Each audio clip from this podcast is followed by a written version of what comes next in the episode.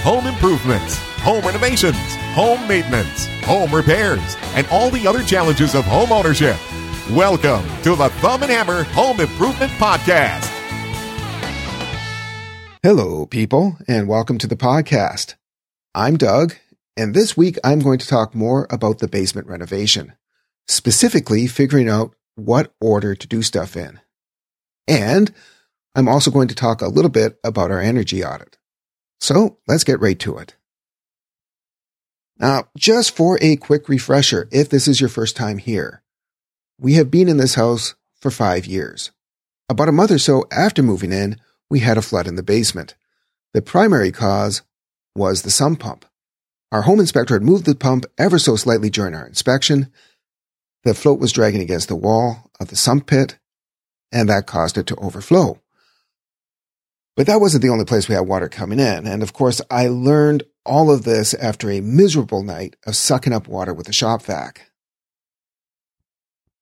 Not knowing how well the sump pump was actually working or even how old it was, we decided our best course of action was to replace it, which we did with a three pump system consisting of a main pump, a backup pump, and a battery backup pump. And since we were going to have to do some repairs to the basement anyway, thanks to the water damage, we decided to get a French drain system installed, just in case. And then we spent the next five years wallowing in debt. So, after the waterproofing company cut the bottom two feet off of all the studs so they could install their system, I decided to do things right. Instead of just doing a band aid fix, I removed the rest of the drywall and the studs and painted on some Drylok waterproofing paint, reframed the wall, insulated with rock wool R14 mineral wool insulation, and hung some new mold resistant drywall. I did that along one wall, and then I hit pause. Meanwhile, I also want to turn our garage into a woodworking shop complete with climate control but there's no insulation in the ceiling, and the vapor barrier that's up there now has been uncovered for 40 years, and it is completely deteriorated. The insulation company recommended spray foam, which doesn't need a vapor barrier, topped up with fiberglass insulation.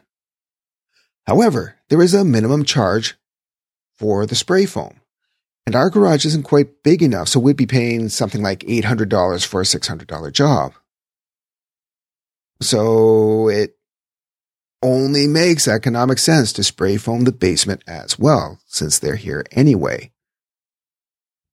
So now, with our debts absorbed into a mortgage at a ridiculously low interest rate, we now have the funds to actually do some of this work that has been on hold for a few years. The main priority, the biggest ticket item, is a new furnace, which we knew since we moved in that we were going to have to replace in short order. Okay, caught up now. This is the year that we're going to replace the furnace. This is the year that we're going to take care of the insulation, and this is the year that we're going to put our basement back together again. And since part of the basement will be my home office, I am going to do my best to mitigate sound transmission. I mean, might as well, right? Okay, now we are caught up. I mean it this time. So it's time to start putting things together again, but I'm not a contractor. I have only done one other basement renovation in my first house, and it wasn't as complicated as this one. I have never had a furnace replaced before. My thinking was that it's better to do all the framing and drywall first so if any dust gets into the equipment, it's going to get into the old equipment. But when I talked to the HVAC guy about it, he recommended letting the installers put the equipment in first and then frame around their work rather than possibly putting obstacles in their way. It makes sense when you think about it. And he also assured me that the filter would do a good job of keeping the equipment clean. Just keep an eye on it and change it if it gets too bad. And Of course, have the ducts cleaned once the renovations are completed. So at this point, I am pretty much finished with any demolition. The HVAC installation is scheduled, and by the time you hear this, it should be done. Meanwhile, I can do some of the framing, but not around the furnace room yet. Once all the perimeter walls are framed and the electrical is done, then we can do the insulation, which is going to be spray foam. Now it's important to make sure the electric is done, especially in the garage ceiling where we want to have lights put onto a separate circuit because once spray foam is in place, it's going to make access a lot more difficult. After the insulation, it would be time for the drywall and other finishing touches, as well as the ceiling and flooring. But the most important thing is that the HVAC gets done first, as they are going to be rerouting some of the venting, and we want to make their job as easy as possible. So, good thing I found this out and got the estimate when I did. All right. Well, there are a number of rebates available through our gas company. I thought it was actually the government that was paying for the rebates, but it turns out it's the gas company. Now, before you embark on any renovation that includes upgrading your HVAC equipment or insulation or anything else dealing with energy, you should check to see if any rebates are being offered by the government or your local utilities because to qualify, they likely have to see the before and the after so they can base the rebate on the degree of improvement. So our HVAC guy put us in touch with the energy auditor. Now he came out, took a look at our existing equipment. He popped his head into our attic to see how much insulation we had and he did a blower door test.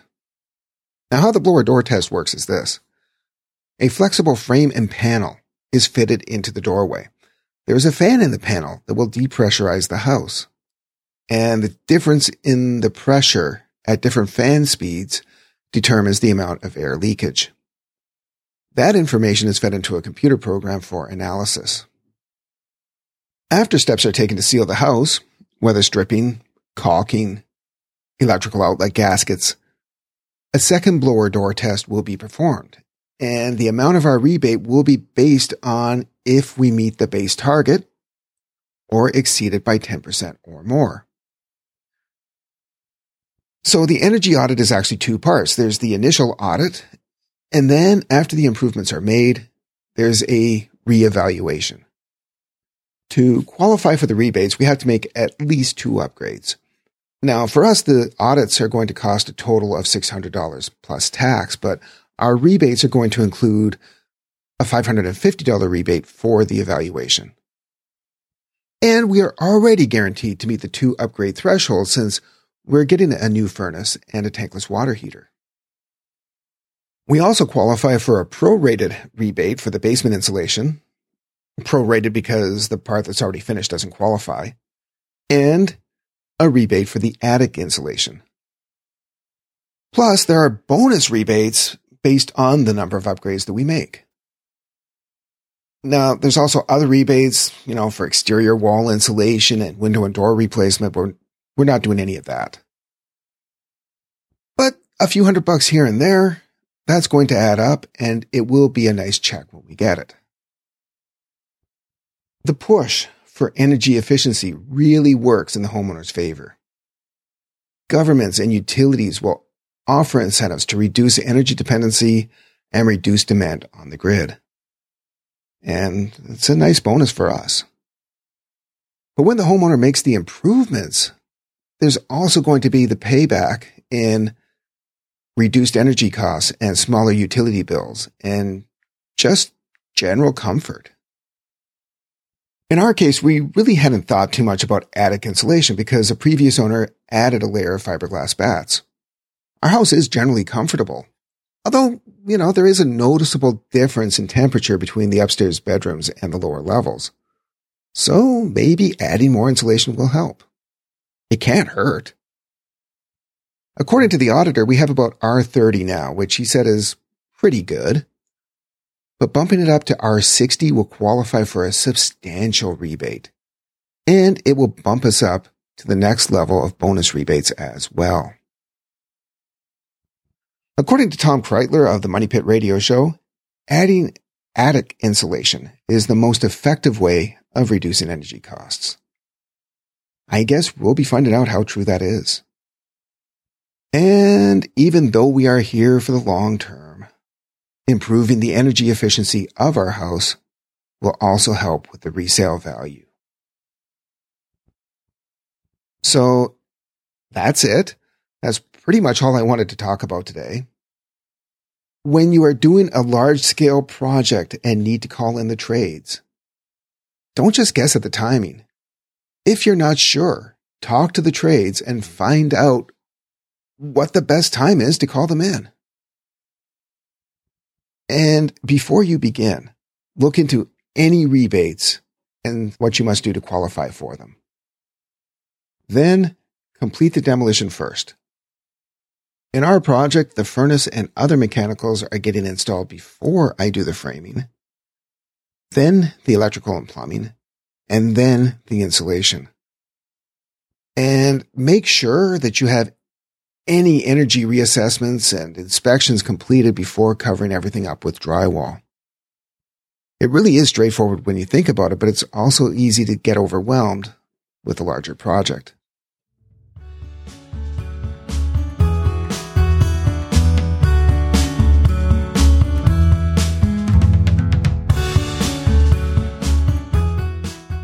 Well, it turns out that it was a good thing that I hadn't done any of the framing because, as usually happens, plans have changed. When the HVAC guys were doing their installation, they were able to locate the tankless water heater behind the furnace. It's tucked in. It's out of the way, but it's still easily accessible for servicing if needed. But what that did was open up a huge space where the old water tank lived. Fantastic, thought I. More storage. A dedicated Christmas closet, perhaps. Oh, the possibilities. And now the water heater was that much closer to the laundry room and the kitchen. So I asked, you know, since they were already doing a lot of plumbing anyway, could they possibly run a more direct line from the water heater to that part of the basement? Because right now the pipes sort of go around the perimeter. And the shorter the distance hot water has to travel, the less water that will be wasted waiting for hot water. I was willing to pay whatever the additional cost would be. Well, as we talked, the one guy said that it was actually going to be easier to move the laundry room from the other side of the basement to where the old water tank was. And now that all that space had opened up, I mean, it was the obvious solution. The supply lines are right there along with the main drain for the bathrooms, which could easily be tapped into. So now instead of playing around with the existing laundry room plumbing like I was planning to do, we could remove that entirely. But the supply lines and the drain for the kitchen are still over there, which opens up the possibility of maybe a wet bar or even a summer kitchen should a future owner want to do something like that. So now we aren't going to have separate laundry and furnace rooms. Instead of having the zigzag walls and the funky layout that I was trying to work with, we can divide the basement in two, right along the main beam. And that will cut down on the amount of partition wall framing by about half. And since I'm still about sound mitigation in this space, that too is going to require less investment. So one side of the basement will be utility, the furnace, the water heater, the laundry, and lots of storage. The other side of the basement will be used for my home office, but it will be a very flexible space measuring about 12 feet by 24 feet. So in terms of resale, it would make a great games room with plenty of room for a pool table. In fact, the basement has man cave potential written all over it. Although I hate that term.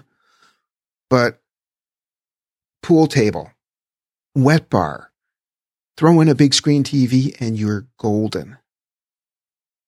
But for us, it will simply be a home office and library. Now, there is a drain in the laundry room, and the floor in that area slopes maybe half an inch. So chances are I may have to use some leveling compound. But that was always going to be a necessary step anyway, since I always planned to use luxury vinyl plank flooring on dry barrier subfloor. The only thing that has changed is what pattern of floor I'm going to lay where. And as an added bonus, I will now be dealing with basically two rectangular rooms, so the layout of the floor is going to be very straightforward, as will the ceiling. The HVAC guy was even generous enough to drill the hole for the dryer vent in the new location for me. Of course, these guys had already drilled four holes in the brick for various exhaust and intake vents for the furnace and water heater and stuff. So what's one more four inch hole in the grand scheme of things over the course of a two day installation job? No, seriously, that was above and beyond. But then it was the least he could do since he had me rethinking my entire basement. Let's not forget that when I started out, I did not want this to turn into a major reframing project. Well, to be fair, it was already turning into a major reframing project before his suggestion. And actually doing one straight wall is going to be tons easier than playing around and trying to make the existing zigzags work. As much as I like the quirkiness what we will end up with will simply make a lot more sense. Sure, it means a little more demolition, but I was already doing more demolition than I planned to anyway. More on that next time. As for this time, that will do it. I thank you for joining me and listening to this podcast. Please, if you haven't already, leave a rating and review and tell a friend. My home base on the internet is thumbandhammer.com, and I am on Twitter at thumbandhammer. I will be back again in a couple weeks with another episode. Until then, cheers.